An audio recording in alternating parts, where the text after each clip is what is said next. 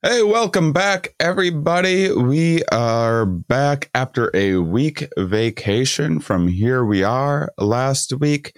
Um, you may have noticed a little bit of wonkiness on on the app side of things with Here We Are over, say, the last few weeks, um, as well as some really great news. Which, if you are on Spotify, you may have noticed that we now have video on Spotify. It's uh it's a feature that they've been slowly, uh, slowly, slowly rolling out, and there's like a massive wait list for and everything. And because um, because Mind Under Matter is so visual, and they were impressed uh, by it, um, they actually reached out to uh, a, a, this, this platform Anchor.fm. Um, owned by Spotify, reached out to us um, to uh, take advantage of of the visual things that we do, and so we became one of the very first. There's not many podcasts at all that have video on Spotify at the moment, and they're very slowly being added. It's actually amazing. I've, I've looked through to find all of the different comedy or science podcasts, and hardly any of them have it. So um, they also hooked me up with uh, with getting here we are on there as well. Super excited about it. In the transition over there, a couple things went wonky. Uh, we copy and pasted some wrong code here and there and in the transition and you may have noticed a while back uh, uh, some of your apps here we are wasn't showing up at the time i'm recording this. Uh, there's still a duplicate on apple podcast and it's also not on um, uh, on audible podcast but there's duplicate mind under matters on there. You, you at the time we uh, we moved over if you searched here we are mind under matter would pop uh, a whole mess of stuff happened it was uh, super. Uh, it was a frustrating. Um, you wouldn't think you'd make one little coding error, and uh, and it, been trying to fix things ever since. Anyway, uh, the main thing is we're just excited to take advantage of it. It's not just that there's a whole bunch of other features that come with this service and it's available everywhere just because they happen to be owned by Spotify. You can still listen, watch everywhere as other apps add a video. Uh, we hope to be the first um, taking advantage of that as well. So we have no bias to any one company other than um, whichever one is is uh, uh, giving us the uh, most opportunity in terms of function and tools. So, super excited about that. And we had the Mind Under Matter season two premiere come out last week. So, we retooled everything. We got new cameras. I got a, a new, I'm, I'm even looking right now. I'm, I'm kind of just getting started for the day. My eyes are still a little red from not having totally woken up. Wouldn't have noticed that before, and now I have I have a new studio uh, with uh, uh, better camera, better lighting, and um, things like that. Especially in terms of motion, it's a lot of stuff that the average person wouldn't notice, but if you saw it side by side, you'd be like, "Oh my gosh, that is much better." Um, and so now you'll you'll be able to more readily see my um, my many flaws on uh, on various bad uh, beard days and things like that that I'm having. Um, so that's very exciting. And then at the same time, uh, like I, I mentioned on here before, we we are uh, right in the thick of of launching a camp out festival um, for uh, for Mind Under Matter, but it's also going to be a Here We Are um, component as well. That's going to be in Raleigh in September, Friday, September 9th to Sunday, the 11th. There's going to be a bunch of live podcasting, including live Here We Are podcast, where we're going to be talking about the evolution of festivals and ceremonies and what modern day hunter gatherers how how they kind of uh, what sort of things they do when when they get a bunch of people together to, for festivities. Um, uh, so having some some Duke professors for that. I'm actually trying to build out a section of the Camp Out Festival for like a, a sciency book fair with a bunch of uh, Duke professors that have uh, that are awesome science authors. And so we don't have the tickets online yet. That's one of the many. It's like lawyers and getting like all the adulty sort of things, making sure there's got to be like security and medical staff there and uh, getting terms and conditions and waivers and blah, blah, blah. Like actually doing a, doing it professionally, you know, doing it right, uh, requires, um, uh, just a lot of paperwork and pain in the butt uh, stuff, but we're just so excited um, about it. And it's something that we're going to build as a community. So if you aren't on my Discord where we talk about uh, uh, about it a bunch, um, send me a message on Instagram or something. Or uh, uh, if you're on my Patreon, you get the Discord link. If you can't afford Patreon at the moment, I would still love to get you on Discord. So um, Discord's like a it's like social media but private just just for just for us and just for uh, mind under matter matter and here we are fans um, and there's various channels. So like like say you're really into news and politics you can just go to that channel and see what people are posting about that. Say you hate news and politics you just never go to that channel. So it's cool. Rather than it being all one feed you get to pick and choose and there's a uh, there's a camp out channel. So you can go and see all of the chatter going on about all of the fun ideas we are doing there. So that's why we had last week off because we have a zillion things going on and are just really excited to be making improvements for the show including i don't want to oversell things or overpromise rather but I'm starting to put a little more now that um, uh, uh, professors are kind of back in universities and teaching classes, and um, I'm I'm going to be putting a little elbow grease into when possible trying to coordinate with various like media departments and and things at universities so that I can have a, a more professional um, setup both audio and video on my guest side of things. Um, it's going to take a lot more work, but I'm constantly trying to improve the quality of this show, um, as well as season two of Mind Under Matter. We feel like we we know who we are and we have everything uh, just how we want it in terms of quality and knowing what the show is. And so our our uh, big effort in this coming year is uh, working on figuring out algorithm stuff and doing promotion and getting on other podcasts and doing the marketing side of things now that we've had a, a year to build out the show that we want. So that's going to have um, that's going to have impacts for this show as well as we figure out all of that stuff. Obviously that will help uh, new listeners and viewers find the Here We Are podcast, which, uh, if, for any of you that have been listening for a little bit, know uh, that it's a super awesome show where we get to have a bunch of of uh, of uh, researchers and academics that don't often get a platform on other things, and a lot of times it's their first podcast, and we just get to hear so many different um, uh, points of view and areas of research and meet so many different personalities on this show. And so, uh, you know, rather than doing the traditional trying to book the biggest name and biggest celebrity, this and that, or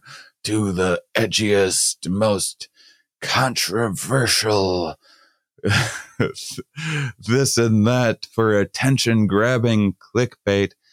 I'd rather just figure out how to game the algorithms to to get the show that I want to make that I'm proud of um, to the people that are also uh, interested in in things like this. Because I, I think there is just endless value in this show and uh, uh, not not because of like necessarily what I'm doing, but just through happenstance, getting to meet so many different um, researchers in in topics that I would have never thought about before. Would, have never even crossed my mind to look into. I've just bumped into so many uh, incredible people researching so many um, uh, interesting things that have enriched my life. And I want that to happen for you as well. So, working super hard. This show is ad free, other than big, long winded, blabby rants from time to time. Um, uh, but uh, it is kept ad free by Patreon. So you can go over to patreon.com slash Shane Mauss to support the show our editor, Matt McCool, and uh, my assistant, Rihanna Andrews. If you want to meet them, we just released a free bonus episode of Mind Under Matter where we had the team together. So if you're like, is Shane making up these people? Is he doing all of this himself and then greedily taking that Patreon money all for himself. You get to meet the team. You get to meet my employees, see what their deal is, how we met, and everything else. So check that out if you're interested. And uh, cool episode today. Super fun guest that just loved chatting about all sorts of things. We get into the philosophy of uh, uh, uh, uh we get into philo- philosophy and emotion um, is is um, kind of the big part of her work. And one of those episodes where in the start we just kind of uh, uh, hit it off conversationally and just got yapping and um, talking about all sorts of other things with just what's going on in the world and all of that. So just a real cool, fun um, conversation. And in the second half of the show, we dive into her uh, work quite a bit more. So check that out. And you guys are awesome. Enjoy. Are we? Yes. Where are we? Here. Why are we here? Not entirely clear. We are misfits thrust into existence by random chance with no hints at all as to how we're supposed to make sense of it all. It's immensely bizarre. Here we are. Everybody, and welcome to the Here We Are podcast. We're going to have a great episode for you today. One of the favorite uh, subjects on the show, something that is not only uh, incredibly relatable, something that we all uh, deal with in life, but also something that is just endlessly, endlessly fascinating. We'll never get down to the bottom of all of it. Just the enormous number of uh, of, of uh, fields of research that go into studying such a subject are uh, are just incredibly vast. And so, always love talking about emotion on the show today. Uh, and joining me is Cecilea Mun. Thank you, Cecilea, for joining the Here We Are podcast. Hello. Thank you for having me here. I'm like really, really excited about um, this talk and um, talking about emotions and how it might be relevant to people's lives and such. And like your interest in emotions as well. So yeah, thank you very much for having me here. Absolutely. So tell uh, tell the listeners and uh, viewers a bit a bit about yourself. Um, so currently, I am an assistant professor, term professor, however, at um, the University of Louisville, and um, in philosophy. Um, I am also on the job market, so like meant like hundreds and hundreds of other PhDs. Um, I'm on the tenure track job market, um, and uh, my interest is in research, is in philosophy of emotions, but I actually do interdisciplinary, which is like the point of my monograph. Um, and I um, enjoy psychology, sociology, anthropology, history. It's like I love I love learning in general, also like chemistry, biology. so it's kind of um, the emotions. I think allow me to um, play in various areas that I have a lot of interest in, including also like politics. Um, so like political science and economics, which I just started. I'm teaching my first PPE course um, this semester here at U of L, which I'm like really, really excited about because I actually had never really formally studied um, political science and economics. Um, and when I started teaching this course, I realized like how how very very important but also like the connections between politics economics philosophy but especially emotions um, with that can tie those three areas together. It's like it's really fascinating and definitely i am filled with lots of ideas for like future work. Yeah. Amazing. Well it's uh it's it's it's a very uh, politically and emotionally salient time to be to be talking about. Oh my god! Yeah, I think the world's gone crazy. So like, yeah, like I'm not I'm not sure what happened. I think even but... the crazy people would agree with that. Yeah, like someone broke the world. like yeah. something happened. We got into this pandemic and then like and like like Trump got elected. Yep, that was a whole situation. that then, really happened, and people are like, "Yeah, whatever. It was a thing. Like maybe he'll be president." Donald Trump might be president no. again. Is that crazy? Yeah, and it's That's, well, I think it's especially crazy because he's like being investigated, right? Yeah. And like and I think that is like one of the wildest. Is we don't know American if politics. he's going to literally be in jail or president in in the next but couple th- years. Both are possibilities. Very right? real possibilities. Yeah, it will probably of- be one or the other. Probably one of those things will happen. I uh, maybe both. Yeah. But, I mean, neither my, could my happen. That's is, another is, possibility. What's that? neither could happen. Neither could happen. Too. Only if he dies, I feel like. But really? maybe, yeah, I don't know. Yeah. I, I don't, not, neither. I mean, I, I just wouldn't put, I just wouldn't put a lot of chips on neither. I, I mean, okay, maybe, maybe jail's a little extreme, but like pretty, pretty harsh legal consequences for a yeah. former president. So maybe maybe yeah. maybe not jail, but mm, I don't know. You think if he can get out of going to jail, that that is kind of an indicator that um, he has enough influence and power to actually become president again? Yeah, it might be that one has some, some, you know, that they're in, the two possibilities are interconnected to a certain extent that if oh, one doesn't happen, right, then, yeah. then that might actually be an indication of the other one possibly happening.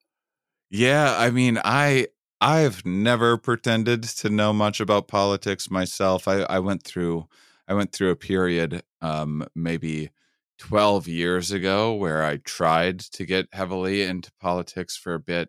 Decided that um, it didn't. Uh,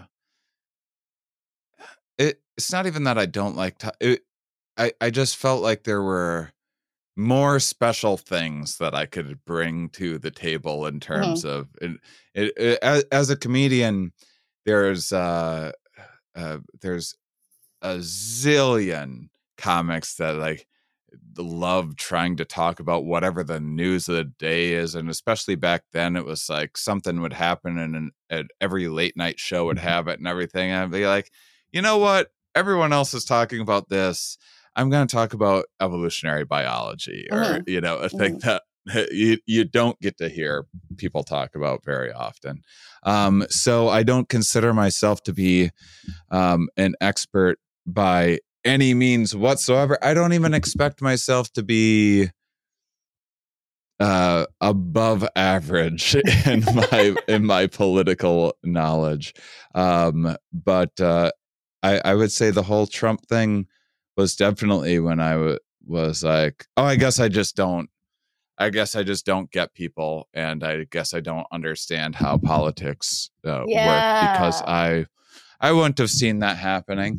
And then and then not only that, but it wasn't even like a really a fluke thing because then then like the the Trump style then started taking off globally and then other people could kind of Yeah. use those same tactics of Yeah. like wow the, this guy really speaks their mind and, yeah. and people not understanding the difference between someone saying something unpopular or saying something they actually believe and it being the truth uh-huh. like people people think like if someone's being honest that they're hearing the truth which uh-huh. someone uh-huh. can believe something Yeah, yeah, that yeah. not true yeah, yeah. at all um and so like all of that stuff that was like i don't know i feel like i gave this is going to sound really snobby to say but it's it's of a bunch of people that got donald trump elected president i think that i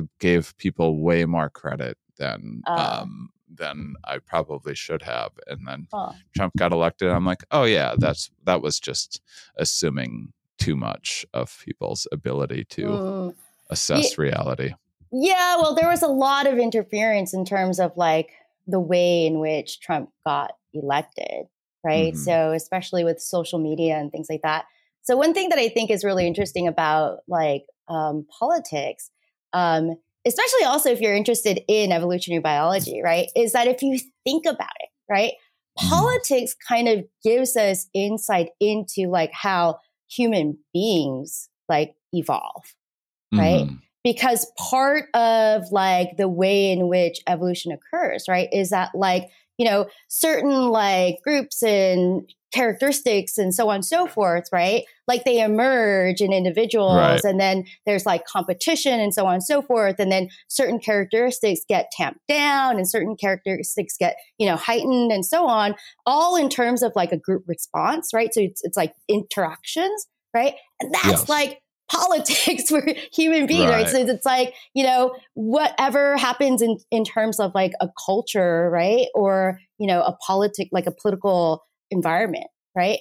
Um, I think there, you can say, right, there are connections to the kinds of evolutionary impacts that those make, right, on individual people and just like the groups that are of that culture. Yeah, I think that's I think that's the more depressing aspect of it is has always been not not that there was like I don't care that there's Donald Trumps in the world. There's always going to be uh, like con uh, people and and like obnoxious people trying to get up t- attention and be outrageous or or whatever but but it's it's more concerning when enough people uh fall for it and so, and i'm also i'm also slightly less concerned with um the uh, all the interference stuff which is still a problem it's happened during the pandemic and everything else is still less concerning than just the bottom up emergence of like I don't think there's enough interference to account for the level of horrific decision making Yeah. that's happening at yeah. like population levels. I'm not saying it's not a thing and it's not a threat and yeah. and everything yeah. else, but that's that's just generally I I tend to appreciate and gravitate uh, gravitate toward the bottom up emergent ideas more than some of the top down um, ones, or or at least that's just what I'm I'm more Yeah. interested in thinking about. Yeah. Well, in terms of like Trump, like I will say this, and I think, you know, a lot of people might be like really shocked if I say this because, you know, I'm a feminist. like Trump is like a huge misogynist, right? Um, like I, I don't think that he should be president, right? But I think that um, his presidency could have gone better, right? Um, if not for the political like fighting between you know Republicans and Democrats, right? And like um, the fact that he was advised by people who were not interested really in the well-being of the country right but they were like you know dollar signs were really what they were interested in right mm-hmm. which is mm-hmm. like one of the big problems right but i think that um uh, like i think if which is difficult to do but if you took away like his misogyny right and like he was and he was better advised right and he took the advice like that people gave him um, in a better way, right? I think that he his his presidency like wouldn't be so like shocking number one and so like you know hated yeah. number two, right? I mean, so I think that he could have done things better, but I think that he was also in a in a situation. I'm not trying to be an apologist for Trump, but I think no. that there because there are parts no, of him I, I think that he that you think oh maybe he's trying to be a good person right so you're like there's this part of him that seems to suggest like it's possible that he could be a good person but then he ends up doing these other things that you're just like oh my god like what are you doing like yeah. you're a horrible person listen i'll i'll be the first one to agree that if if trump would have been an entirely different person his presidency could have could have gone a whole lot better.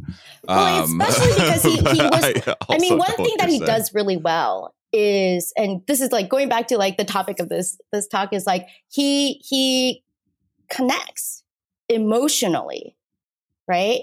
Yeah, really well with his audience, right? Yeah. And I think that is what made him a really great speaker, right? Which got a lot of people's attention. The problem was what he was saying was horrible. Mm-hmm. Right? Yeah, I, I I have trouble even giving him that much credit to be honest. So as as a as a comedian, I I just it, there's uh I guess I've always been a little bit of a comedy snob as well, and I was always like the comic that liked making the back of the room laugh, eh, the the uh-huh. comics in the back of the room laugh, and and uh, uh, you, you, know, it, it, would be like it would be like giving a talk and trying to uh, giving a public talk, trying to like impress the other scientists in the room rather than trying to like uh, wow the uh, like an audience with like your volcano, the general like, audience, foaming yeah, thing yeah, or something yeah, like that. Uh, and and um and so there's a lot of there's a lot of comics that instead just love uh, they just they're in it to feel those laughs and they just love pandering like the easy yeah. headliner in a box and basically there's most clubs even have you go into the green room and they'll have a list of like here's the sports team that they like here's the here's the rival sports team here's the here's the town that people say there's like crackheads or whatever or drug eh, that you can eh, here's the here's the hick town here's the like it, here's all of these local stereotypes that if you just reference these things people will be like oh yeah, my gosh that's yep. Mm-hmm. crazy mm-hmm. yeah and and you can just kind of go into any local truck stop and um and just see the kind of bumper stickers and and things like that and and have a sense of like oh okay here's these are the colors that they mm-hmm. they mm-hmm. like of their teams or whatever and here's you can get a sense of things in a hurry and then you can go out and you can just pander and like get uh, laughs everywhere and to me it doesn't take a tremendous amount of skill. It takes an absence of caring um and like a willingness a willingness to just uh, have no regard for for uh, anything saying anything of quality. But a, and trump does that well i, I think say. that's interesting that you say that because here's the thing is um, one of the biggest criticisms i think for those democratic pe- presidential candidates right mm-hmm. including hillary clinton um, and joe biden is that um, they cannot connect with the general audience. Mm-hmm. Right? Is it's that they it, it, the way in which they talk, right?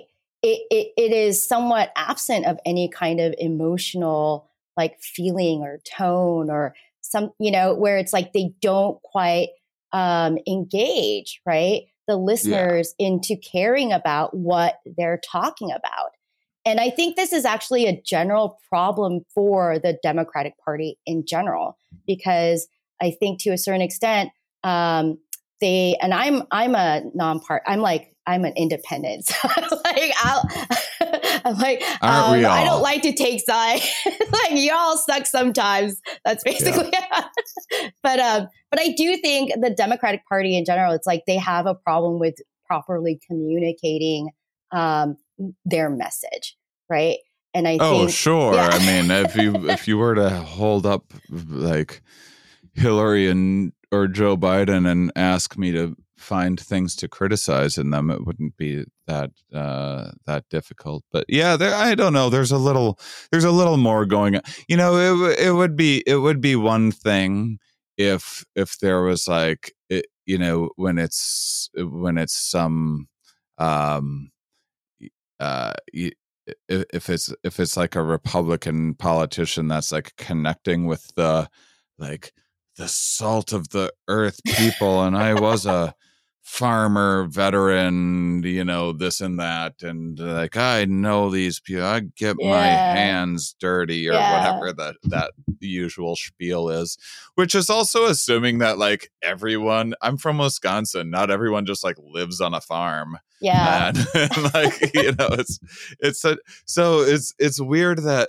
like tr- like Trump's whole thing was like that's not his upbringing at all. It was just this impression of mm. a pandering thing that just was clearly just manipulating mm-hmm. um, everyone and and also in terms of like Democrats having people that I, eh, I think um uh I mean I thought I thought uh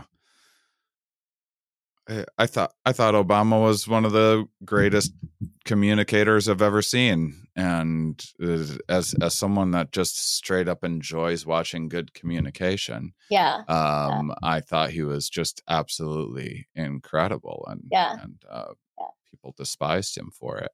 Um, eh, well, still. I guess it depends on the people. I think. I mean, didn't doesn't he have in general a pretty high rating yeah. for, for, like historically like yeah i thought he had a pretty he's the he's the first president that i actually voted for really yeah before oh, he one. yeah before think... he ran for president i was like all these other candidates it doesn't matter who i vote for they're all they're all yeah. you know basically the same you know they're basically going to do the same thing and when you think about it it's like you know, a lot of what happens, the decisions that get made in a presidency is really not the president, it's the advisors, it's the information that they're given, it's the. I always thought that too, and then pre- and then and then Trump became president. I'm like, oh yeah. oh my gosh, presidents can do way more or not do way more than I ever realized yeah. was possible. I yeah. had no idea. I actually in hindsight, my view of what a president did was like almost powerless, almost just um like figurehead. someone that tours around giving pep talks yeah. and that's it. That's what i thought a president was and then trump got in there and actually started fiddling around with things and i was like oh wow they actually can do a lot of Stop. It's, it's Unfortunately, kind of with Trump, it's like with negative consequences to a yeah. certain extent. Although I will say, like the um, you know the checks that we all received, right, for like um, relief during the pandemic, right? Yeah. Like I, I will say there are certain things that Trump did. I mean, not all of them, because a lot of them are like really bad, like putting a ban on Muslims like coming into the U.S. and like yeah. you know it's it's like building a wall like that is now falling apart right i mean there are a lot of things that he did that were bad yeah. but like there are certain things where like when you know the i think the debate was in the senate about like whether or not those checks should go out and he was just like i'm just going to sign an executive order. I think that's what happened where like mm-hmm. the relief checks went out. And I was like, oh, that's pretty cool. And then there were times where he was like, so his reason for not having a mask mandate, I think, and like closing down schools, I think they were concerned. I think the advice that he got early on was um, if you have people who are isolated for too long, right? Um, they're going to mm-hmm. go crazy. Like they're they're going to like you know they could like get into depression and and all of that was correct. But I think the way in he, which he used that information was problematic because they didn't consider the point of time, right? So like so like it, it it's it probably you know was the case that early on in the pandemic we should have shut things down, right? And that everybody should have stayed inside and so on.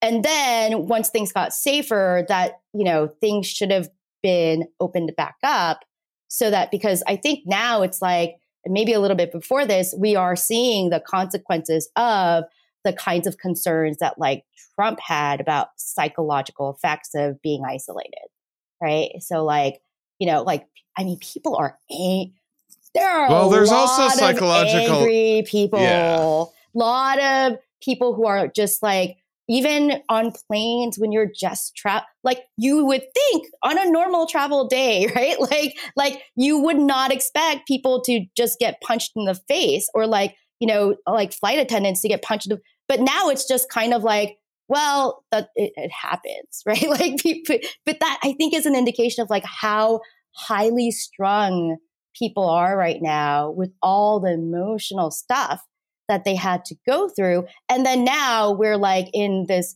I mean, we're not technically in a world war, but we're kind of in a world war. Mm-hmm. like Ukraine and Putin, thankfully, like they withdrew from Kiev, but now they're headed north, I guess, or something like that. So it's like, you know, and I don't think the consequences of the response that the Biden administration is has taken, right, and globally too, um, has really hit us here home here in the US, except for like gas prices, right?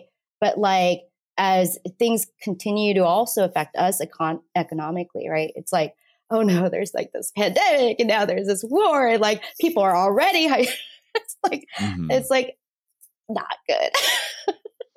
yeah, I mean, I think I think there's certainly on an emotional level a lot more going on than than like whatever um, restrictions or mandates people did or, or, or actually followed. I, I mean, I, I don't think masks were ever a mental health uh, issue. I, I think it was, uh, I think it was more of just people um, not wanting to be told what to do creates uh, mental health. If if people are like, if you look at um, like say Sturgis uh, motorcycle rally was the first large event um, uh, in uh, 2019 or, or, or sorry in tw- in the in the fall of 2020 um, uh, and um, and that was they were refusing to wear well I dug into it and they they had gone to court for the years just a couple years earlier for the ability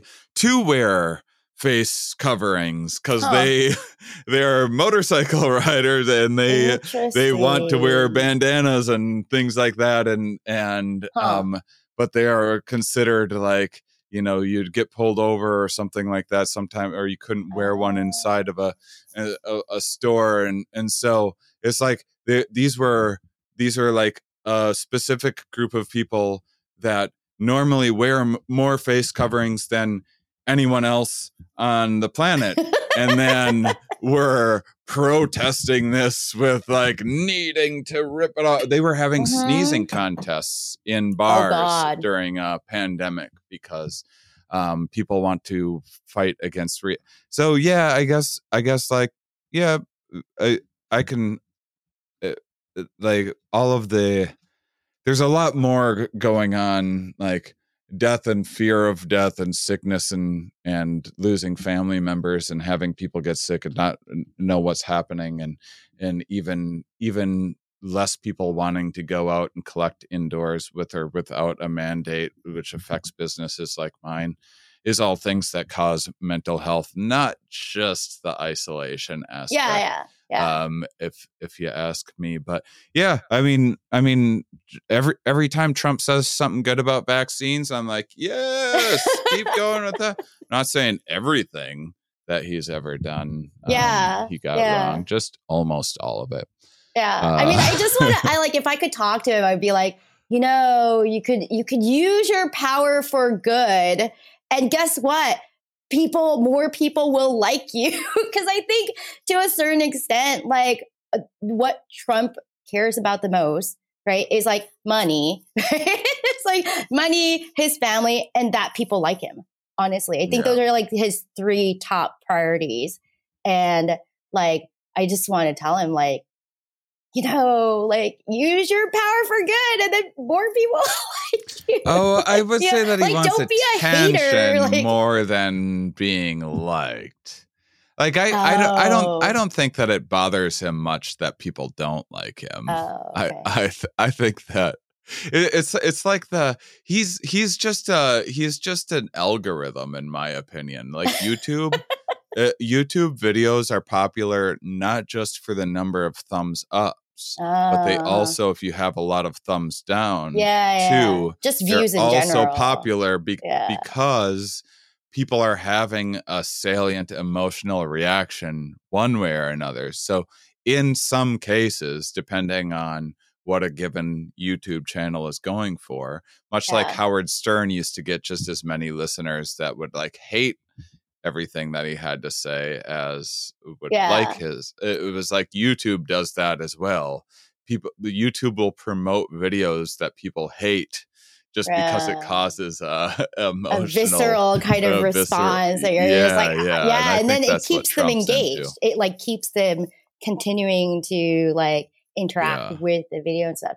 So I think What- like I will say, well, I'll say this. I think sure with everyone, right? It's going to be the case that like there are going to be haters and like likers, right? So like there's going to be people who hate you and people who like you.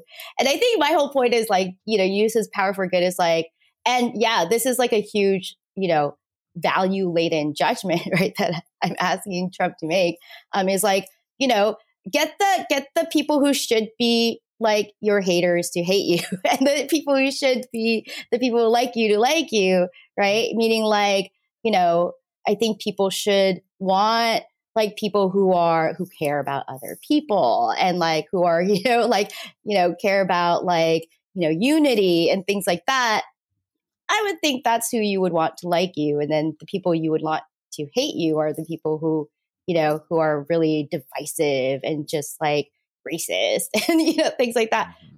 but that's not how trump seems to have picked his his likers and his haters yeah yeah i think just anyone that's given him the time of day is he's a fan of Oh yeah, seems. yeah. See, that's sad. That's kind of. I think.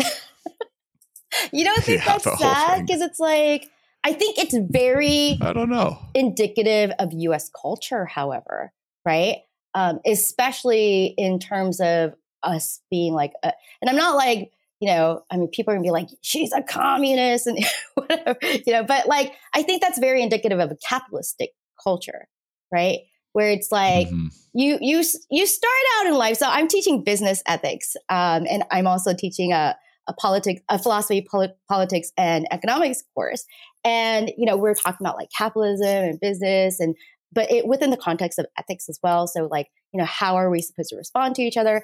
And like, it's interesting because right, um, we outside of business life, right? I was just speaking with my students the other day. Like, we make ethical decisions all the time, right? And the kinds of ethical decisions that we make are are typically ones like this, right? Like, oh, if you care about someone, like don't harm them, right? Um, and especially if you care about them enough that like you want them to care about you, like don't do harmful things to them, right? But Mhm. then, so that you might think, oh, that's like a pretty sensible ethical principle to follow, right? And then you're like, well, how how do you practice this in business, right? So you like, can you take this ethical principle and like transfer it to to business context and what what happens? And then you think, well, no, just because you're friends with someone doesn't mean you can't be aggressively competitive to like the point of trying to put them out of business, right? And then like it could happen so that like, you know, through this aggressively competitive interaction in the end someone wins but then both gains because um, you know, one person like either buys the other person out, right? Or like you know, when one person concedes to take their business out of the market, right? They end up getting a share of the business that remains, right? So this is like what happened with like um, uh, Uber in China, right? So, and then you're like, well, I guess if you make a lot of money, like to a certain extent, it doesn't really matter if you like harm the people that mm. you're like interacting with as long as in the end, like they make some money too. It's like really, really weird how this it does that. Like money yeah. has this tendency to like just shift the way in which we think about ethics and what we think is like appropriate, right? In terms of sticking with our ethical principles. It's odd. Well, I mean, I, I think it's I think money is kind of um uh, money money is just such a straightforward and simple way to quantify things you, you know where where it's where it's uh, this is uh, i mean i have through almost my entire life not made like any money guided decisions to my own detriment. I've I you know I'm a I'm the cliche starving artist. I I uh, I value so many other things or certainly have until I just completely ran out of money and I'm like, oh, money money's kind of a thing sometimes. But the but it, it's it's and, and I'm not saying I'm not saying this like this is a good thing that money does this. I'm saying that every human is trying to figure out what the fuck is going on, like from the day that they're born. And we're all in exchanges constantly. Like right now, you and I are each giving each other time and energy, and we're giving the viewers time and energy, and we're also bidding for, you know, I'm I'm bidding for like more listeners to want to listen to a show for for longer and give me their time in exchange for this uh, entertainment and uh, interesting conversation and maybe learning a thing or two and then maybe they'll support me on patreon with that and if i have that money that i could pay the editor and and it's like everything and if you think in terms of just you know your health uh, falling apart or, breaking an ankle or something like that, and trying to put a value on that. And okay, what surgery is worth it to walk perfectly? And it, it, it's just everything's a mess. Mm-hmm. Uh, always was before money, but but things were much the same through much of our evolutionary history. So so it was at least like kind of solid and st- but now things move and change so fast that I think money is an it is an easy not i'm not saying this in a pro money way I, i'm saying it's just kind of an easier thing to assess and attach to and kind of see on paper it's a way of simplifying the messy chaos of just all of the social transactions that we're always oh. making See, I think, I think, uh, well, so that's something to say about money as a medium, right? Because it's like, if you think about it, money as like a medium exchange, um, and really, like, what kind of value does it have of its own? Um, I would say to the point that you can invest it and like just have it sit and grow like a lot. But, but I think, um, I think what I'm kind of thinking about more so is like um, the structure of capitalism, right? As a, a economic system, as a way in right. which it actually structures and guides the kinds of exchanges that people um, enter into, right? So, like, uh, understanding capitalism as like a way in which, a specific way in which interactions are structured, right? Um, I think gives us a really good insight into like the actual culture right, of like a capitalistic society, especially one like the United States, where it's not just capitalistic, because there are a lot of capitalistic societies that are not quite the same as the US, right?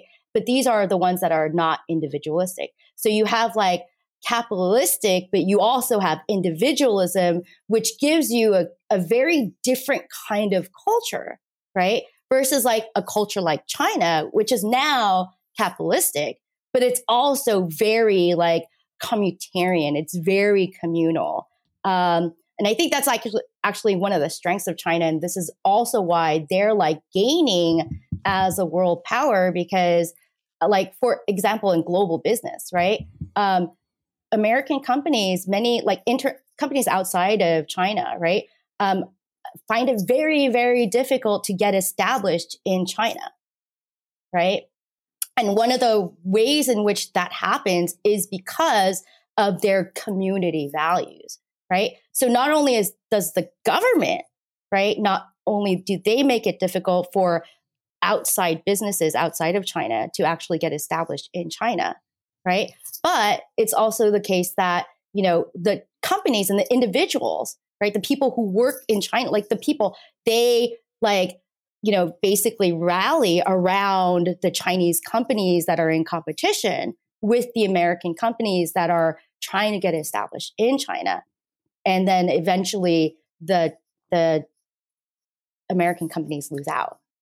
Mm-hmm. So it's it's it's really really interesting how that happens. Whereas if you think about it, the way that it, things work, especially because of individualism in the United States, right, and its interaction with capitalism, um, what do we have here? We don't have jobs being protected, right? American jobs being protected by the government and by the citizens of, of the United States. What we have is more globalization, more outsourcing, right? So if you can't break a teacher strike, right, um, at a certain in a certain city, what what happens? They will go and get right um, workers from teachers from other countries like the Philippines, right?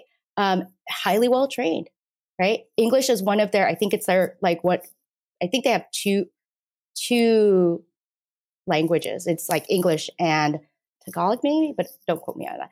But, you know, they're well trained, right? They're good teachers and they bring them into the US to break the strike, right? Mm-hmm.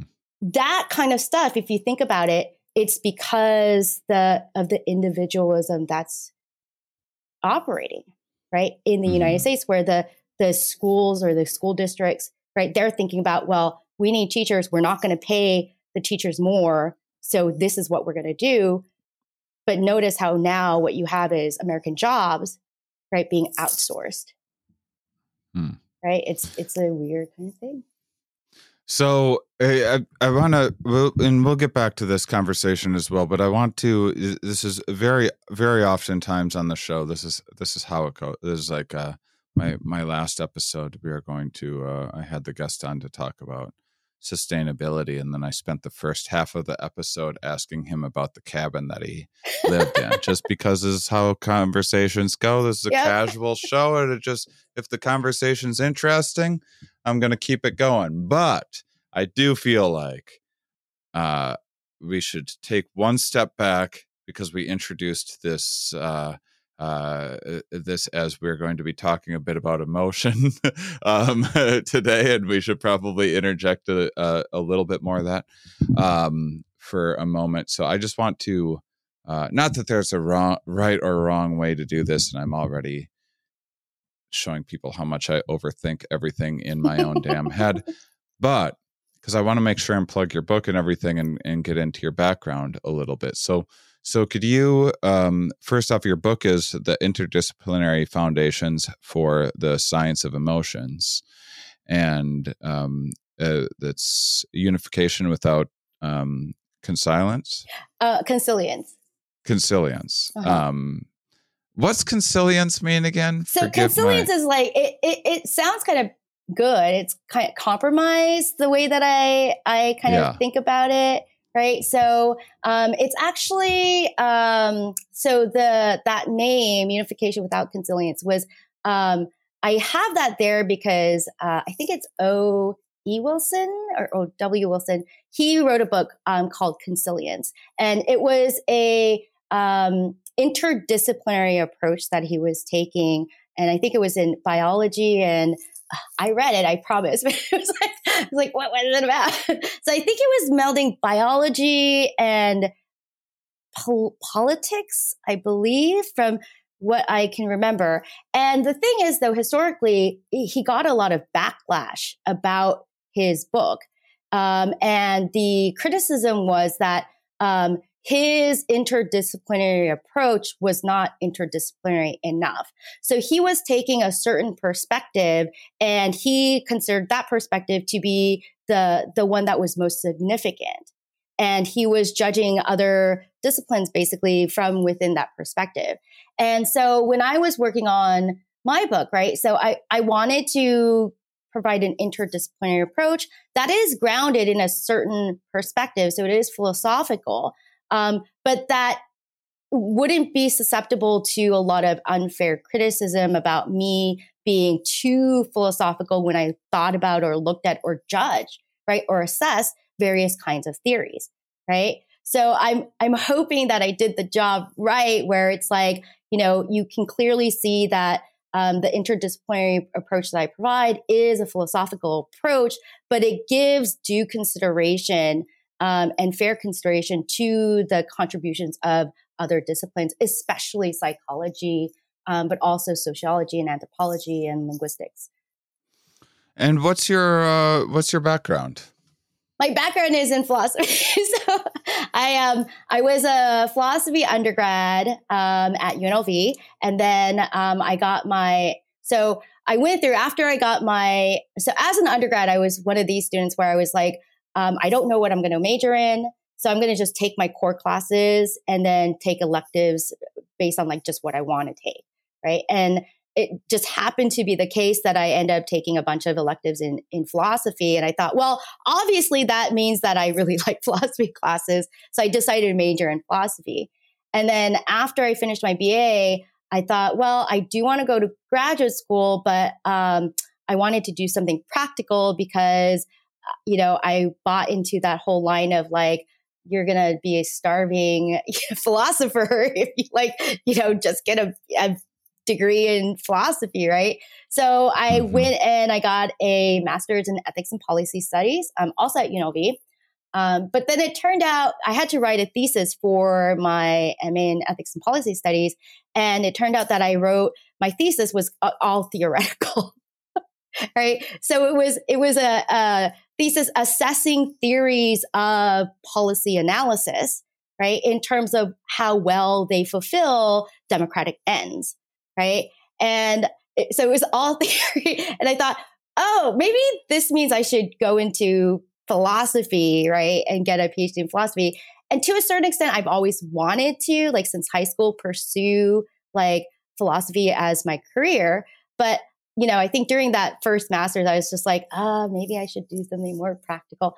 I will say though, getting that um, MA in ethics and policy studies really did help me um, in the long run because it helped me realize the connection between practice and theory, right? So I think that is like one of the most important connections that like theorists and practitioners like need to make, right?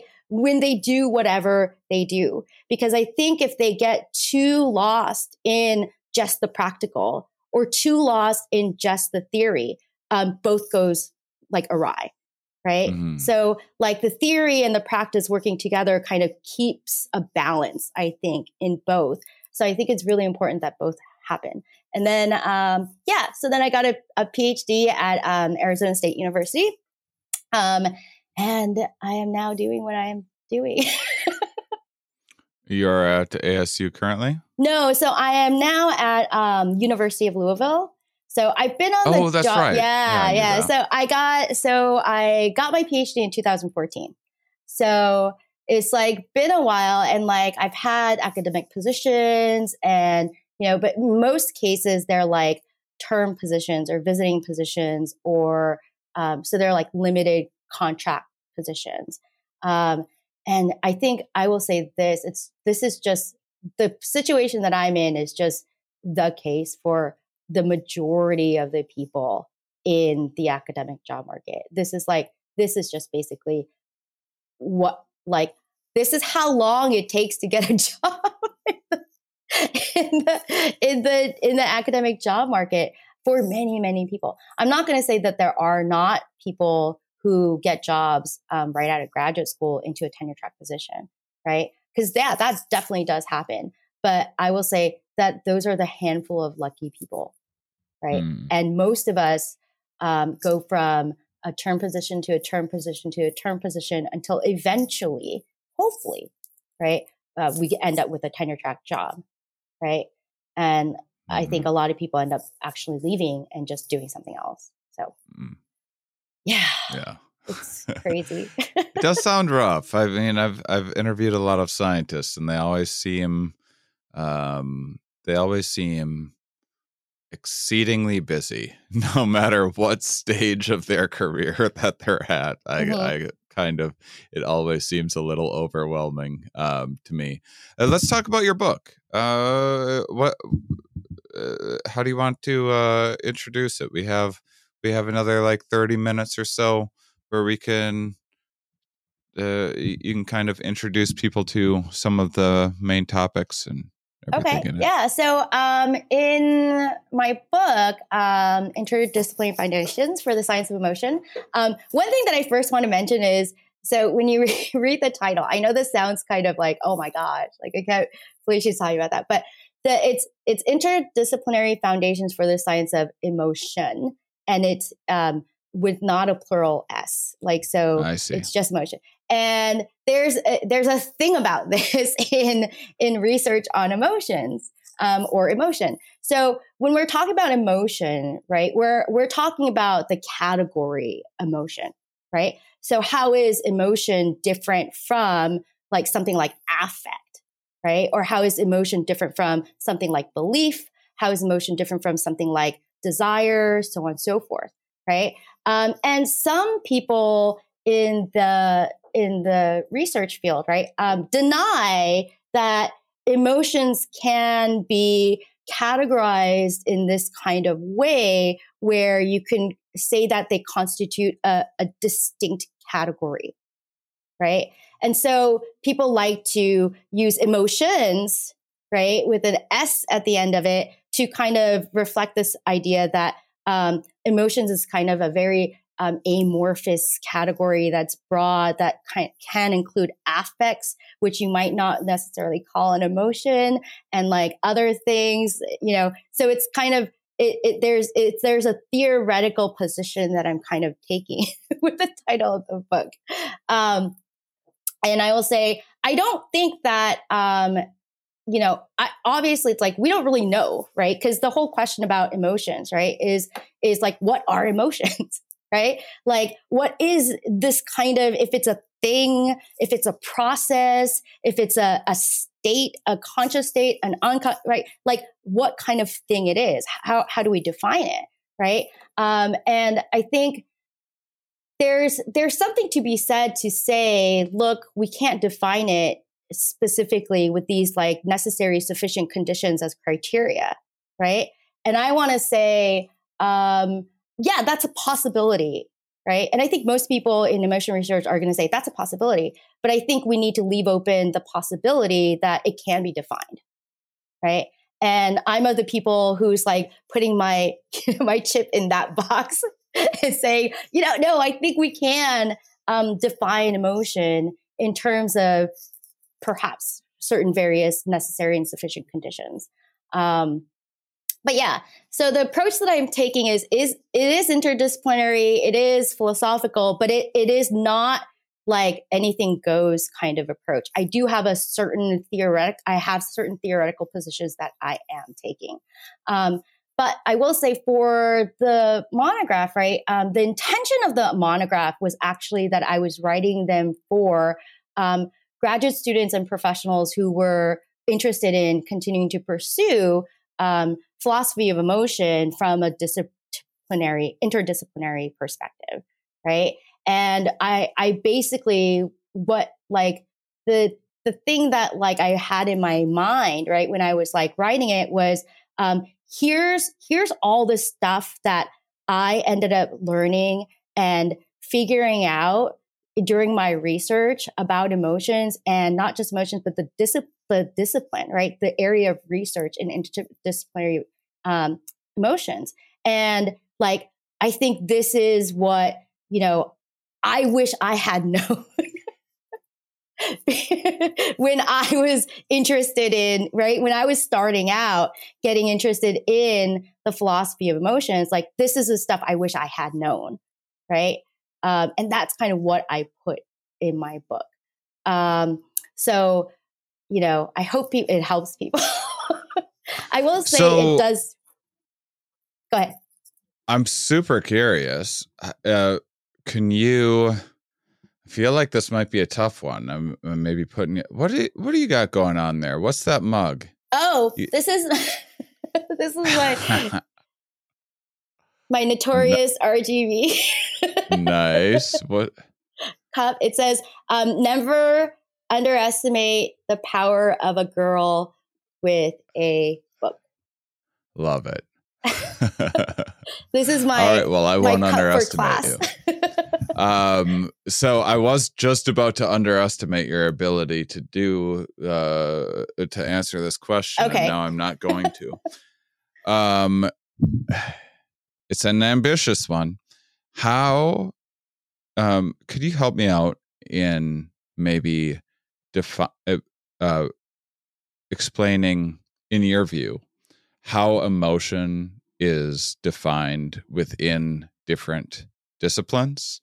Like obviously you don't have to rattle them all off, but like maybe maybe a couple uh maybe a couple greatest hits if, yeah. a few that interest you or or are maybe some of the more popular uh theories or definitions out there? Yeah, yeah. So I think um this is actually pretty good, I think the question because um the one of my first chapters um it's actually like chapter 2 and 3. So the chapters two and three deal with um, the taxonomy of theories of emotion um, interdisciplinary wise right cool. so i want to i want to get into that uh, a little bit as well or maybe oh, you're yeah, yeah. maybe you're doing maybe yeah. you're going there now yeah yeah but... i'm going there yeah i'm going okay, there cool so in psychology right psychology is the discipline that i most off like i work with the most right? And um, when I was researching emotions and psychology, there are like all sorts of different kinds of theories that you can have. So there's like basic emotion theories. Um, there's um, psychological constructive theories. There's social constructive theories. Um, and then there's like, oh, what's that other one? Um, oh, it's like it's it's a kind it's a version of psychological constructive theory, but they they take a perspective that is if I think of it, I'll bring it up. so there's at least th- these three kinds of theories in psychology. Um, there's also different kinds of theories in philosophy as well. So there's like cognitive theories, there's non cognitive theories. Philosophy also has social constructionist theories. And um, what I did in my um, research, during my research, is I was trying to figure out how I could actually get outside of the disciplinary taxonomy, right? So, speaking about um, different kinds of theories of emotion from within a discipline, right? And to try to provide a taxonomy, a way of understanding what each of these kinds of theories are getting at that can help um, people across disciplines, right? find um, their like the affinity theory, right? The theory that melds with their theory in another discipline, right? Mm-hmm. So I um, provide this taxonomy where it's it's actually just four categories. So it's realism, it's instrumentalism, um, it's um, eliminativism, and eliminative realism. And what I argue is that um, basically all those theories, or most of those theories in across various disciplines, right, can be categorized under these four taxonomic categories of theories of emotion. So, like realist theories are theories that actually believe, right, that um, there is some kind of emotion, and I'll put this in more materialistic language, right? Emotion system, right? That is like a dedicated like system of emotion that, you know, it can operate like cognitively and also physically, right? So there could be physical conditions or criteria that like where we can say, hey, here are the boundaries of the emotion system, right? Um, and they have actual like causal consequences and causal relations that are of the system itself, right? And this would be like an, a realist kind of theory, right? And then you have an instrumentalist kind of theory. Um, and if you want, if it makes, if it helps, right? Like I can name some names. So like um, with like a realist kind of theory, like Martha Nussbaum, you might say is like a realist kind of theory.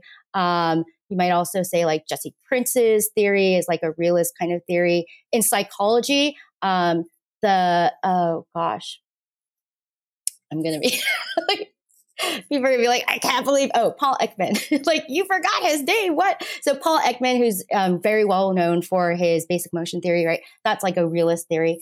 Um, and then you have like an instrumentalist theory, which is like Lisa Barrett Feldman. Her theory is like a, an instrumentalist theory. And I actually argue that Martha Nussbaum's theory can be understood as an instrumentalist theory as well. Um, and this is like one of the insights I think that like the categories that I provide kind of can help with um, people understanding. So instrumentalist theories, right? So they don't think that there's an actual like dedicated emotion system, right? What they think is that we have um, general purpose and other kinds of dedicated systems, right? That work together in in like bringing about an emergent kind of experience, which is like an emotional experience right? So we can't say like emotions are not necessarily like real in the sense that realists want them to be real, right? However, right, um, they won't deny that there is a kind of realism to what emotions are, right? In the sense that um, they actually have as a category of experiences, right? Specific kinds of impact that you can like attribute to like that they are emotions, right? And like Lisa, her way of kind of capturing this is through like conceptual construction, right? So it's like, it's the emotion concepts, right? That like basically um, structure our experiences such that we actually end up having like real emotional experiences, right? Mm-hmm. But they're not real in the sense that like there's no, like if when I experience anger, there's no anger system in my brain, right? There's no anger system in my body that like gives rise to my anger right? So that's like an instrumentalist position. So far i'm more of an instrumentalist it turns out. Okay well i'm a, I'm a realist so that's good that's uh, good because right. one of the beauties right of um, i think research is that um, is talking to people with different ideas right? People who don't agree with you. And like the reason why i think that's so great is because you learn so much right? In the exchange between your like your position and the other per- person's position to try to figure out like, wait, are we actually disagreeing about this? Because sometimes people who disagree, right, they're not actually disagreeing about the things that they think that they're disagreeing about, right? And it's like finding those like points of like real disagreement right? For me i'm like ah this is it right? I'm like yeah. this is this is the fulcrum right of the debate.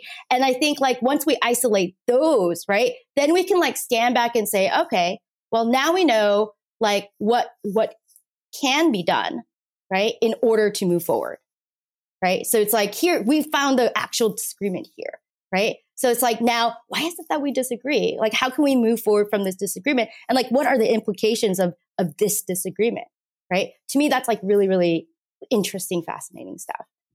Right? Yeah, I mean, pros and cons. The the pro of people agreeing with you is that sweet, sweet validation that uh, you get to experience. Yeah, so you, you yeah. get the, you get that. Yeah, no, but uh, I I'm a, I'm a hundred percent on board with it, what you say, but also enjoy making jokes at this. Yeah. no, um, I definitely it's the case that like pe- you know having people agree with you is is very um validating and also, you know, it just feels really good, right? Um, but I think being trained as like a philosopher basically since I was, you know, like in call, like my undergrad years, right? Yeah. Um, I, I I don't, I wouldn't, I'm speaking for my own experiences, obviously. I think, and also I did speech and debate when I was in high school. So I was always like an argumentative person, right? Me too. so we have a tendency to find each other and stuff.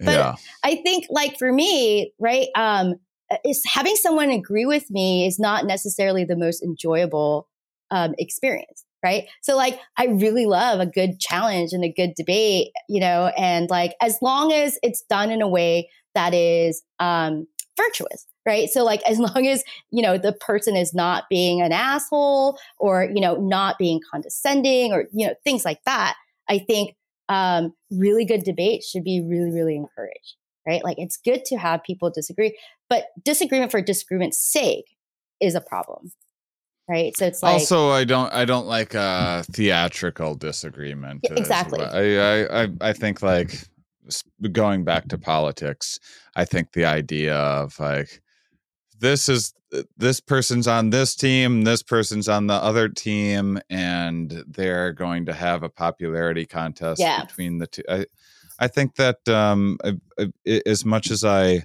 enjoy a good debate i think one of the um what one of the uh, pitfalls of the formal debate structure of of like that anyone saw like in in school or whatever where you'd get up on the podium and this person would represent this side and this other team would, is that you're now eh, you're you're now just giving yourself over to all of the cognitive biases. You're you're you're now just surrendering to confirmation bias and in group thinking and just all of the eh, all of uh, all of the heavy hitters in in hijacking our perception away from uh, properly assessing objective uh, reality and yeah. it, that's not always the case because a good debater will consider the other person's point of view and everything mm-hmm. but i i think mm-hmm. it i think it just sets up for failure sometimes. But anyway, I like arguing too. Yeah. But I think it's also like the case that be, you know, debates, right, um, can help us go beyond our cognitive biases. Like they can help us recognize our cognitive biases and then like isolate those away, right, from the debate. It's just that um, to be able to do so takes a, a certain amount of skill, right? Um, which is why I think you know um, everybody should be trained in philosophical, in philosophical like you know debating. Like um, I think in critical thinking, logic, these are I I think basic skills, right? Um, even in terms of just like the psychological like basics that were about cognitive biases, right? Information about like what are the things that we do um, that can not only stand in our own way, right? But also like stand in the way of like cooperative efforts, right? That we don't even recognize, right? Um, and I think that like people in general should be taught this kind of information, um, not just in like college, but in high school, right? But the the thing is, we don't do that, right? Our education system um, you know, I think some schools might be starting to, right? So they're teaching like emotional intelligence, which I think is really, really great, right? But they're not teaching things about like epistemic biases, right? And this whole um, campaign, right, to like get critical theory um, out of our classrooms, right? I think that's a huge problem too. Mm. Hmm. I um well, there's another rabbit hole we can dive into, yeah. and we're halfway through. We only got two of the. I'm gonna make a note. We only got two of the four categories. Uh, yeah, because we gotta finish these categories. Gosh darn it! uh,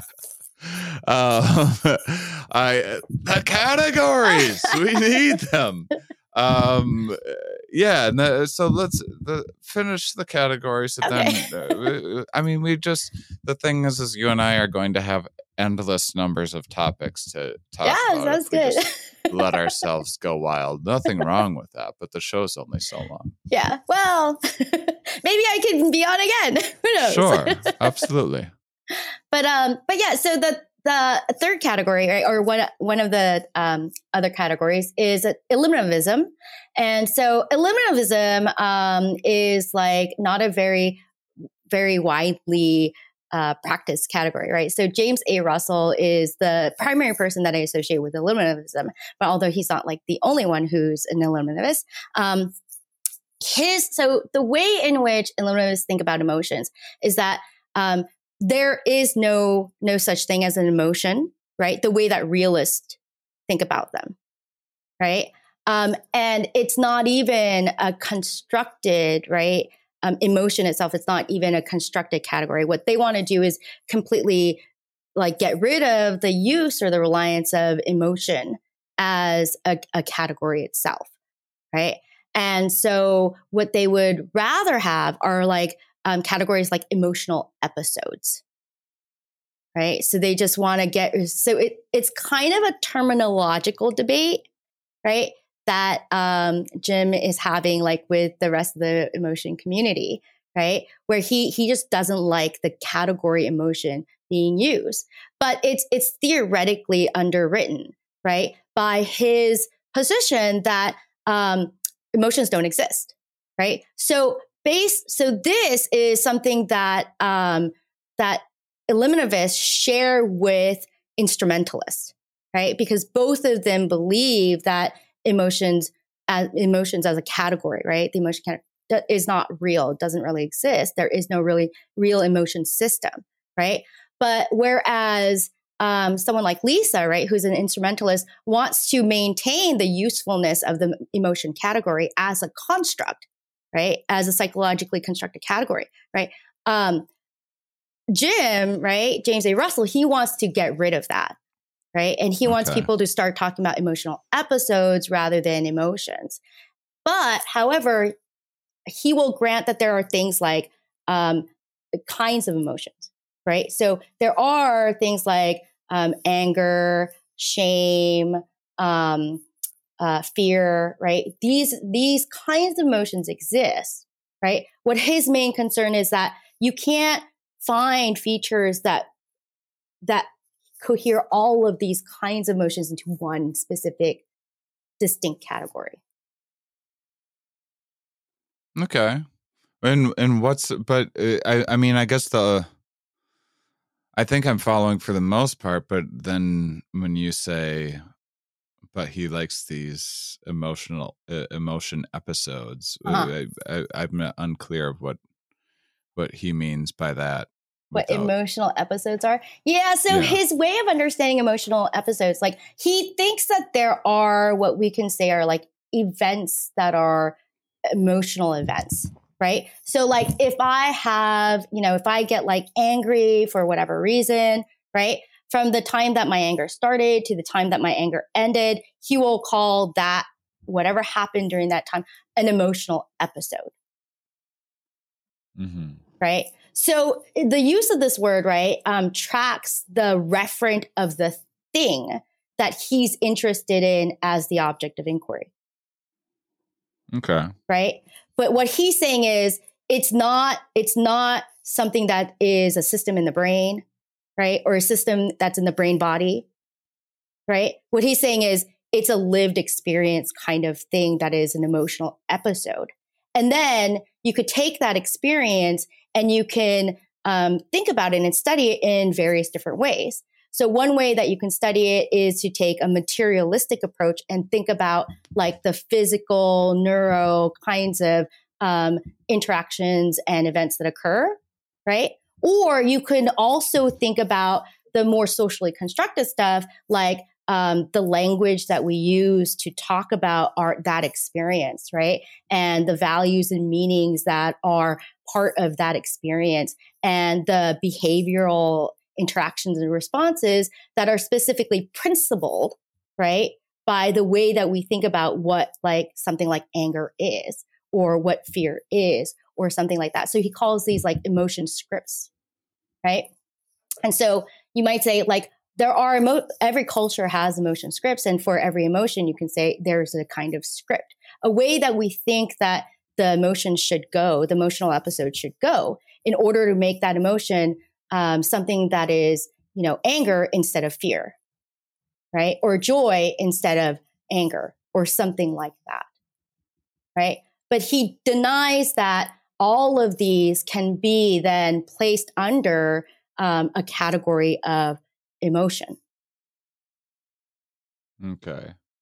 And and this it just can you refresh me? Didn't wasn't a a, a big part of Ekman's more popular work um cross cultural analysis mm. of emotion?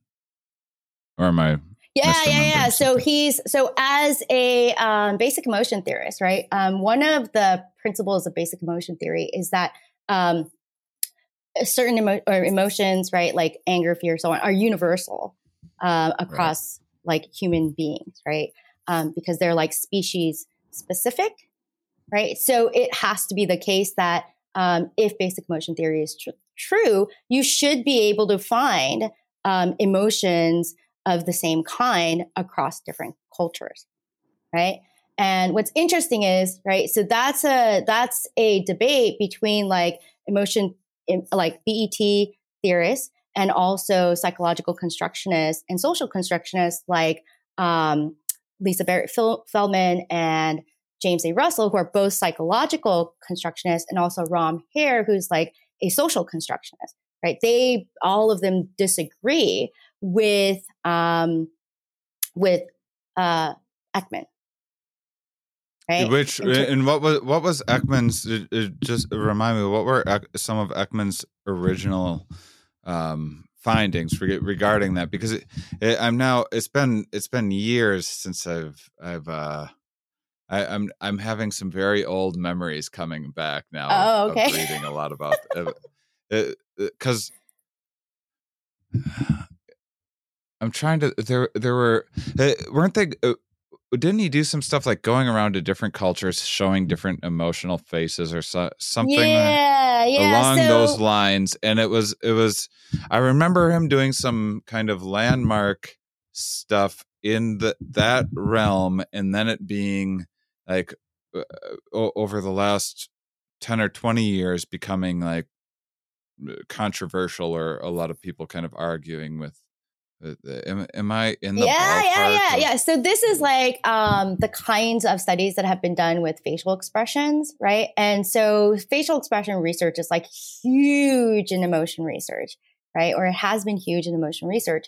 And um, th- so a lot of the research that has have been done by basic emotion theorists you might say were like really really convincing right? So they went to different cultures and showed like still pictures of different kinds of facial expressions. And then they gave um, a list of words to the um, subjects and asked them to, you know, and oftentimes it would, they were translated words. So it was like, you know, de- depending on the culture, they would have the word that is the analog to um, the word in English that the emotion researchers were were concerned with. And so they would um, ask them to pick right? Which word, right, identifies this specific emotion, things like that. Or they would be given a word and they would ask which face identifies this specific emotion, right? And it, it, you know, a lot of results seem to be really, really robust, right? So that like there seem to be a lot of cross cultural comparisons that can be made between the kinds of um, answers that people were giving in like one culture versus another. So they're like, hey, look, here's evidence for basic emotion theory being true, right? And then what happened was there were criticisms of the methods that were used to do these studies, right? So some of the studies were like forced choice studies, right? So that um, you would give the subject a number of um, you know choices, and they couldn't opt out number one, right? So they had to choose one, right?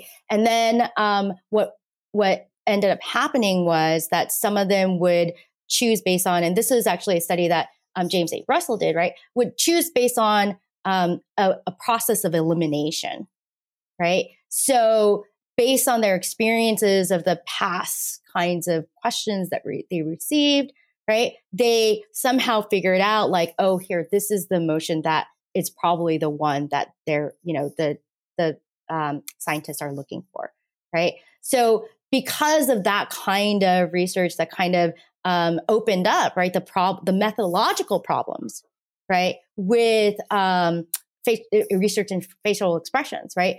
Um, now, research on facial expressions have been quite controversial. Mm-hmm. Yeah, but I wouldn't say they're completely bad. So.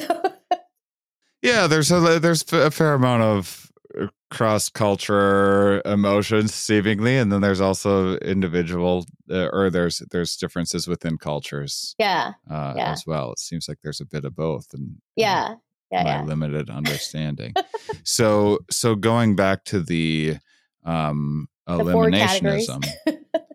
yeah. Um. So so can can you where were we with that oh Should so we... that was that was um jim's so uh eliminativism is jim's kind of category right um yeah. and i think you know it would be interesting so here's the thing is like you might ask like what are academics like interested in when we're researching emotions right? And you know of course we want to say like we're interested in the truth right? Like we want to know what what is really real kind of stuff right?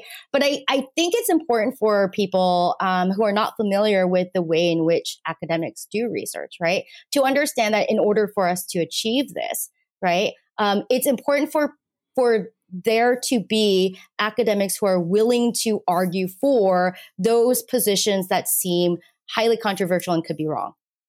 Right. Mm-hmm. Because the idea is that if they can argue really well for that position, right, then that puts constraints on, right, the requirements that the other positions need to fulfill.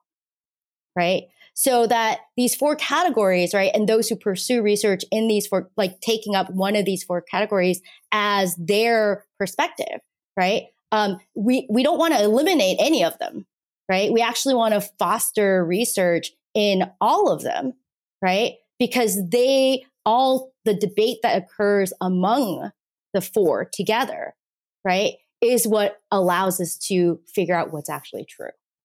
Mm. Right. So I would say, you know, like, you know, not many people are eliminatists, but I would say, you know, it might be a, a, worthwhile thing, right? If you're interested in emotion research, right? To take on the banner of eliminalism and see like how, where the, does, will that get us, right? Like how far can that go um, in a reasonable way? And what uh, uh, what does the eliminative realism yeah, so eliminative realism. Um, this is so the people that I kn- mostly associate with eliminative realism is um, Andreas Scarantino and Paul Griffiths, and so their view is basically that um, it's realist in the sense that they think that emotions are real, right? So that there is, you can say, a kind of like system or something like that, like you know, in hum- human beings, right? Um, neural systems that work with our our um, physiological systems as well, right? Um, which um, so that they're there, you can call the like emotions do exist for a certain extent, right? However, what they deny is that um, emotions exist in the way that people think that they exist, right? So they deny the the kind of like characterization, and I think typically, right, um, and studies have been done with, uh, like in the United States, where most people seem to have, when they think about emotions, they think about like basic emotion theory emotions, right? Like that seems to be the standard model that like just regular people seem to have when they think about what emotions are, right? And so um, Andreas Scarantino and Paul Griffiths, they reject, right, the standard kind of way of understanding what emotions are. So they want to eliminate, right, this this kind of understanding, right? Basic emotion theory, understanding what emotions are, but they want to retain the realism that is in realism and say, no, there, there is actually, you know, a real like emotion system, which we can empirically study, right? Um, but they don't want to characterize it in terms of basic emotion theories, characterization. So that's like eliminative realism. And so what you can do is you can take, right, different theories and different disciplines and like place them under one of these four categories.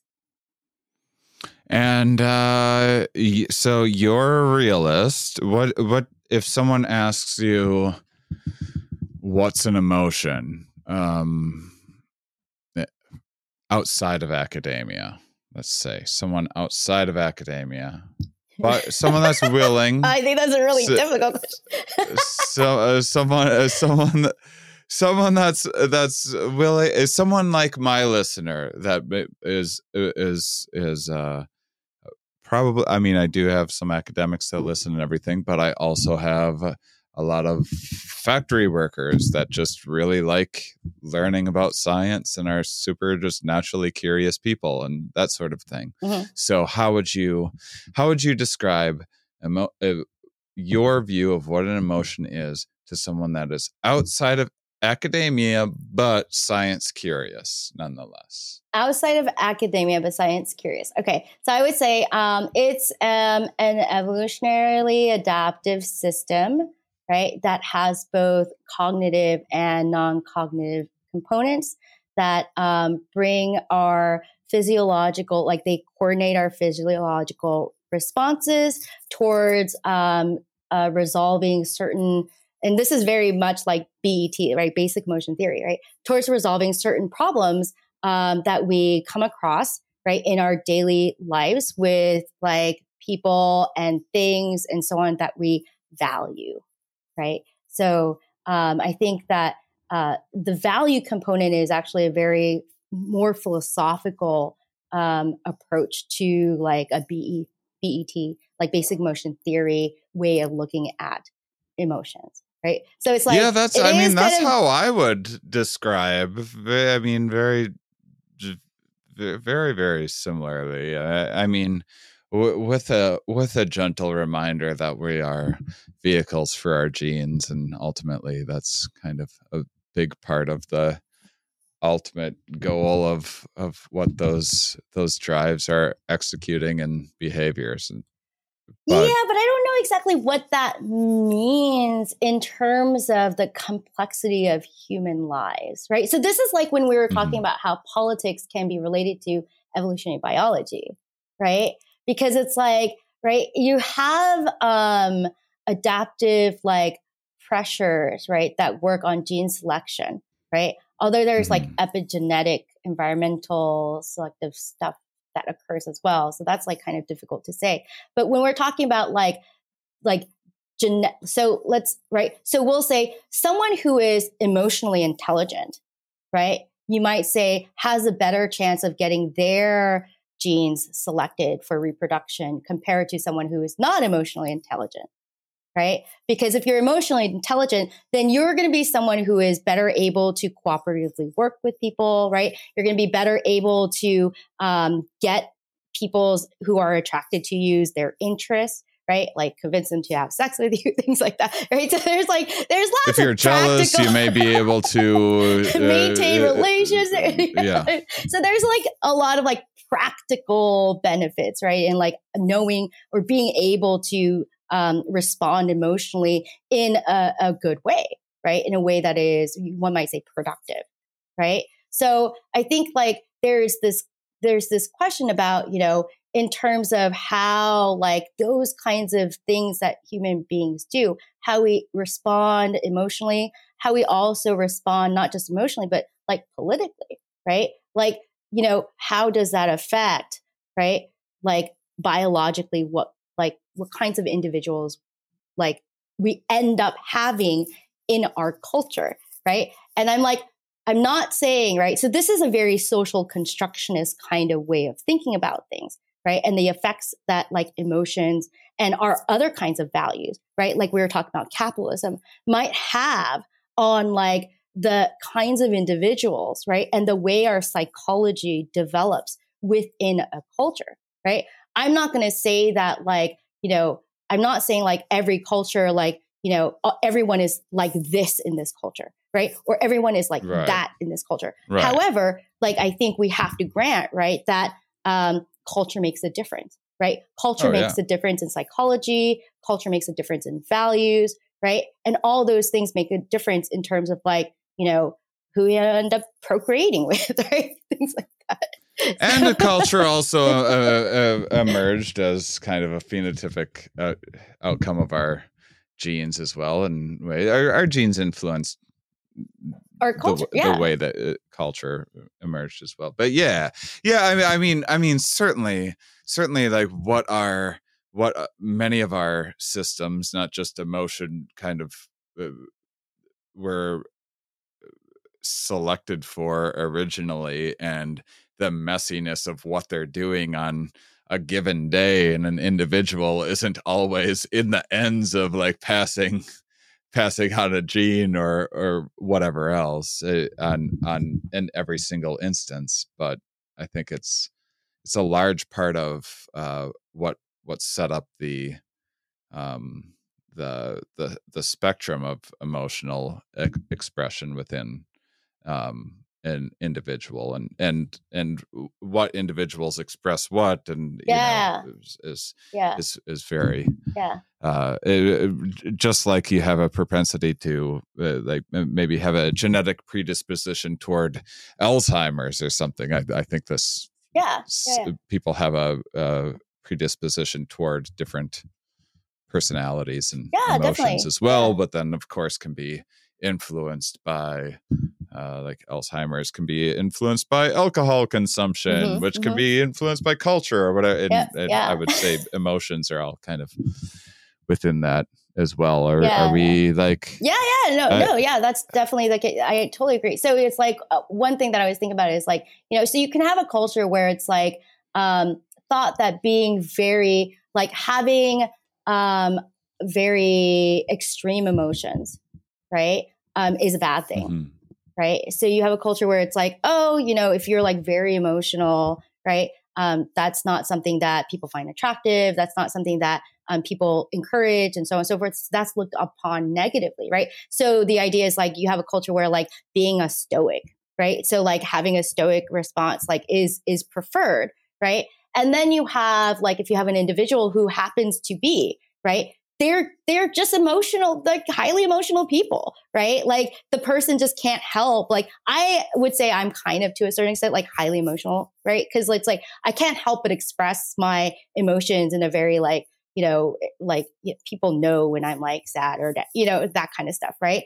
Um and uh, you would you would think right? So if i like all of a sudden was born in this kind of culture right? Like uh, my my genetics, right? That that is partly responsible for that aspect of me, right? Might be selected against. Right? So that you mm-hmm. have a population of people who genetically, right? And I'm not saying like this is that you know, you know that emotions can be because we haven't figured that part out yet, right? But um, you might have certain genetic characteristics, right? That um, do work on like emotional expression, like how emotional someone is, right? Or one's ability to control their emotional responses, right? That get selected out, right? Or that gets influenced in a certain way. Um, although I will say, right, like I have no idea in terms of like, I'm pretty sure we're not there yet with the research on any ties between like genes and uh, like emotional like capacities and expressions. Um, I know that there's research on like autism, right, and emotions.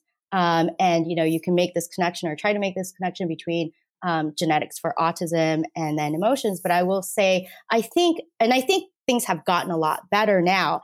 But when I first started research in um, emotion, um, and I looked at the autism research, I was I was like really upset, right? Because I was just like, mm-hmm. oh my god, I can't believe that you know this area of research, the way that they um, analyze their data and interpret it, right? I thought was really, really problematic, especially with this idea that um, people would label, right? They would judge um, those who are on the autistic spectrum as being emotionally like, um, um emotionally yeah, yeah, yeah yeah or like disabled like they had you know they had an inability or something like that right. to like recognize emotions or you know even respond emotionally and i was just like uh no like that's that's Right. like not what your data shows right Might be Um, the opposite in a lot of cases. yeah it's like you're not you know they're like you know you have people on like the autistic spectrum is also kind of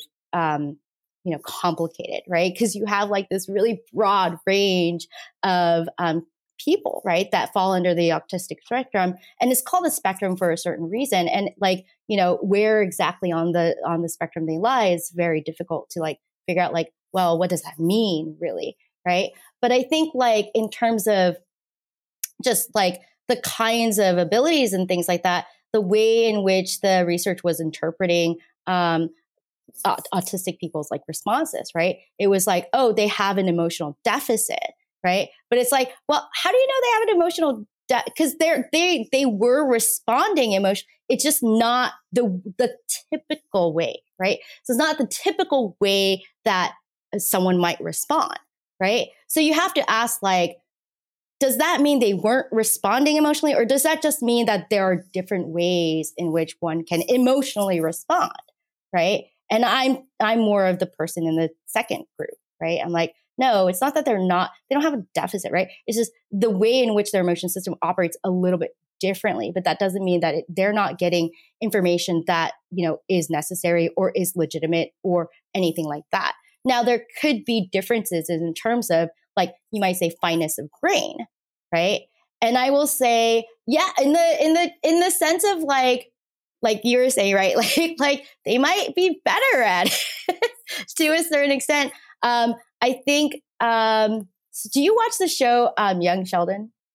Or like I, the show like I, I, I, I've, I've seen, I've seen the probably a total of maybe an hour or so of each show. I get, I, I get the gist. Okay. Okay. So granted, this is like, you know, fiction, right? And like, you know, I'm not going to say like they accurately portray like someone um, who's on the autistic spectrum, right? With Sheldon, that character. But that's like, so that's what his character is supposed to be is someone who, who's on the autistic spectrum. But if you think about it, right? Um, it, it's, I don't think, except they did have an episode where like he admitted he was unable to figure out like people's emotions, right? But I think if you like when I watch it, I'm like, and I and I listen to like his responses and exchanges and stuff like that. It's it's not that he's not capable of understanding people's emotional reactions or responses, right? But it's just that he doesn't respond to them in the way that, right, is what James Williams, right? Jim um, James Williams, what Jim Russell would say, right? Socially expected. is or- a is a script. They don't follow the script, Right. right? And I think I think that really needs to be attended to in emotion research, right? So this idea that you know simply because people do not s- respond to a certain type of emotion in the way that is expected, right, doesn't mean that they're not processing that emotion and interpreting that and understand exactly how that emotion is working, right? And especially if you think about the fact that um, emotions are kinds of scripts, right? There are ways in which, like, our interactions, we know how to structure our interactions, right? Um, to this extent, it's actually really, really important for us to know how to disengage from the scripts, right? Because some of these scripts might be really detrimental, right? They may be like um, laden with like cognitive biases, right? And like, you know, racial biases and so on and so forth. So it, it's really important actually to be able to say, hey, wait a minute, I'm not, here's how I would respond, but I'm not going to, right? Because maybe I understand something about that situation to help me interpret that in a way that like, no, I'm not going to play that game, right? So, so yeah, I think there has to be a lot more, more careful studies in how like um, people's emotional responses, right? Like how they work um, in emotion research. But things have Well, improved, I will say. Well, great. Well, maybe we'll expand on these uh, these these topics uh, in the in the in the future. Oh, on, that'd be uh, awesome. On Yeah. another episode, I would I would love to uh, I would love to get into the um, the messiness of politics and race and Very cool. uh, and other other things that we don't uh, talk about enough on this show sometimes. So, awesome. um, so yeah, this is this has been a terrific episode, and I I know my listeners are both because of the um, insane number of subjects that we talk about on this show. A lot of my listeners are interested in interdisciplinary approaches to things and also into uh, emotions quite a bit. So, everyone, check out Interdisciplinary Foundations for the Science of Emotion. Sorry, I said it plural again before that. Caught myself. Boom. Nailed it. Um, uh, um, Cecilea Mun is has been the guest. Is there anywhere else that you would like to uh, direct people? Um, Um, yeah, so um, I'm not sure exactly. I have a, a web page.